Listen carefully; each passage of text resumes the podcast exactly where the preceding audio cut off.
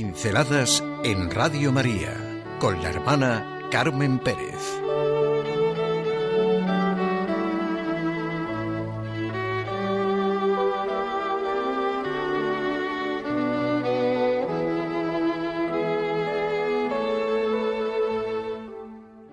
Suena a esperanza. El hecho es real. Seguro que ustedes lo han oído. En unas Olimpiadas para personas con síndrome de Down participaban en una de las competiciones nueve muchachos, todos con esta deficiencia. Se alinearon para la salida de la carrera de los cien metros lisos. A la señal, todos partieron con deseos de dar lo mejor de sí, terminar la carrera y ganar el premio. Un muchacho, al comenzar, tropezó en el piso y cayó rodando. Su pena fue grande y arrancó a llorar. Los otros muchachos escucharon el llanto, disminuyeron su paso y miraron hacia atrás. Vieron a su compañero en el suelo, se detuvieron y regresaron. Regresaron todos, todos. Una de las muchachas que competían se arrodilló, le dio un beso y le dijo Listo, ahora vas a ganar. Y todos, los nueve competidores, entrelazaron los brazos y caminaron juntos hasta la línea de llegada. El estadio entero se puso de pie y ese momento, que podemos imaginar, fue inolvidable. La emoción de los asistentes se reflejaba en sus caras. Quienes lo contaron afirmaron que no sabían si había algún par de ojos secos. Claro que ya conocemos la expresión de que de toda hay en la viña del Señor. Los aplausos duraron largos minutos. Todas las personas que estuvieron allí aquel día siguen repitiendo este hecho, como no puede ser de otra manera. Qué realidad tan magnífica la de estos nueve participantes. La de la muchacha que lo inicia, la del que se deja ayudar y la de los otros siete que supieron escuchar y reconocer la realidad del momento. Suena a esperanza, suena vida, suena humanidad, suena a lo más noble del corazón humano.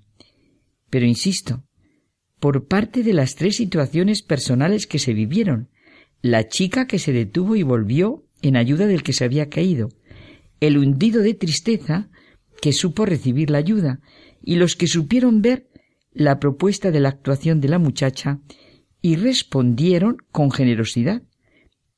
Los nueve héroes, los nueve capaces de lo mejor. Todos ganaron, porque todos se enriquecieron con la respuesta que cada uno dio a la difícil y dolorosa situación. En el fondo todos sabemos que lo que importa en esta vida es que todos pongamos lo mejor de nosotros mismos. En una situación así vemos clarísimo que más que ganar, lo que hay que hacer es ayudar a los demás y vencer todos juntos, cambiar los esquemas y hacer lo que hizo cada uno de esos muchachos con la diversidad de sentimientos que les inundaron. No creo que haya nadie que no vea que la sociedad se alimenta verdaderamente de actuaciones así. Eso es lo que realmente le hace progresar. ¿No es esto el verdadero progreso? Repito, lo que creo que nos sale del corazón a todos. Suena esperanza, suena vida, suena humanidad, suena a lo que es capaz de hacer el ser humano. Pero esto debería ser el alimento de nuestra vida, ¿no les parece? Saber reaccionar no solo en estas situaciones tan críticas, sino en nuestro sencillo diario vivir. Necesito aplicarme esta experiencia a mis dificultades diarias, a mis relaciones más o menos difíciles. El verdadero sentido de esta vida es que cada uno decida y haga libremente todo lo que puede hacer. ¿Qué puedo hacer? Todo. Es la única respuesta cristiana, la fulgurante respuesta de Navidad todo lo que cada uno puede hacer con esos chicos, como esos chicos, lo que hicieron ellos. Él, Jesucristo, ha venido a nacer, vivir y morir entre nosotros. Vino para que los que creen en Él, a lo largo de la historia, respondan con esa palabra, todo, que quiten los nacimientos y los crucifijos, pero ahí está desde hace más de dos mil años la gran realidad y la gran llamada a la vida a la esperanza, al amor, a hacer todo. hacer todo lo que puedo hacer en este momento, que a lo mejor es solo detenerme, ayudar, cambiar el paso, mirar sin deseos de venganza, aceptar, saber ver y alegrarme con lo bueno que veo en los demás, colaborar en que haya trabajo, poner mis cualidades al servicio de otros, saber pedir perdón y dar gracias. ¿Qué sé yo el todo de cada uno? Cada momento pide un todo. ¿Qué pudo hacer Teresa de Calcuta en la India? Nada. ¿Y qué intentó y consiguió? Todo.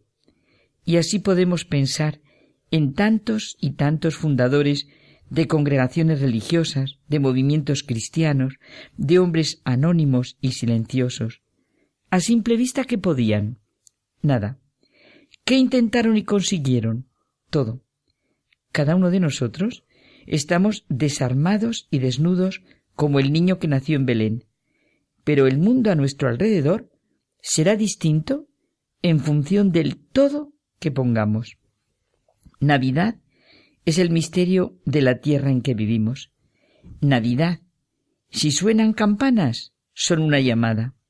Una llamada a la esperanza fiable, a mirar al Dios que se hace hombre y hacer como Él todo lo que pueda. El poquito que hay en mí, que decía Santa Teresa de Jesús. De Navidad nos tiene que hablar toda persona que sufre, toda mujer embarazada, todo anciano que se siente abandonado, toda persona que no tiene posibilidades, todo ser humano que nos parece difícil, todo niño sacrificado, todo inocente asesinado. No hay situación humana a la que el niño de Belén no viniera a redimir y mostrar el camino y el sentido. Es verdad que siempre es ya Navidad, desde más de dos mil años, pero ahora revivimos esa dimensión de la realidad y misterio cristiano. ¿Cuántas actuaciones mías suenan a esperanza? ¿A vida?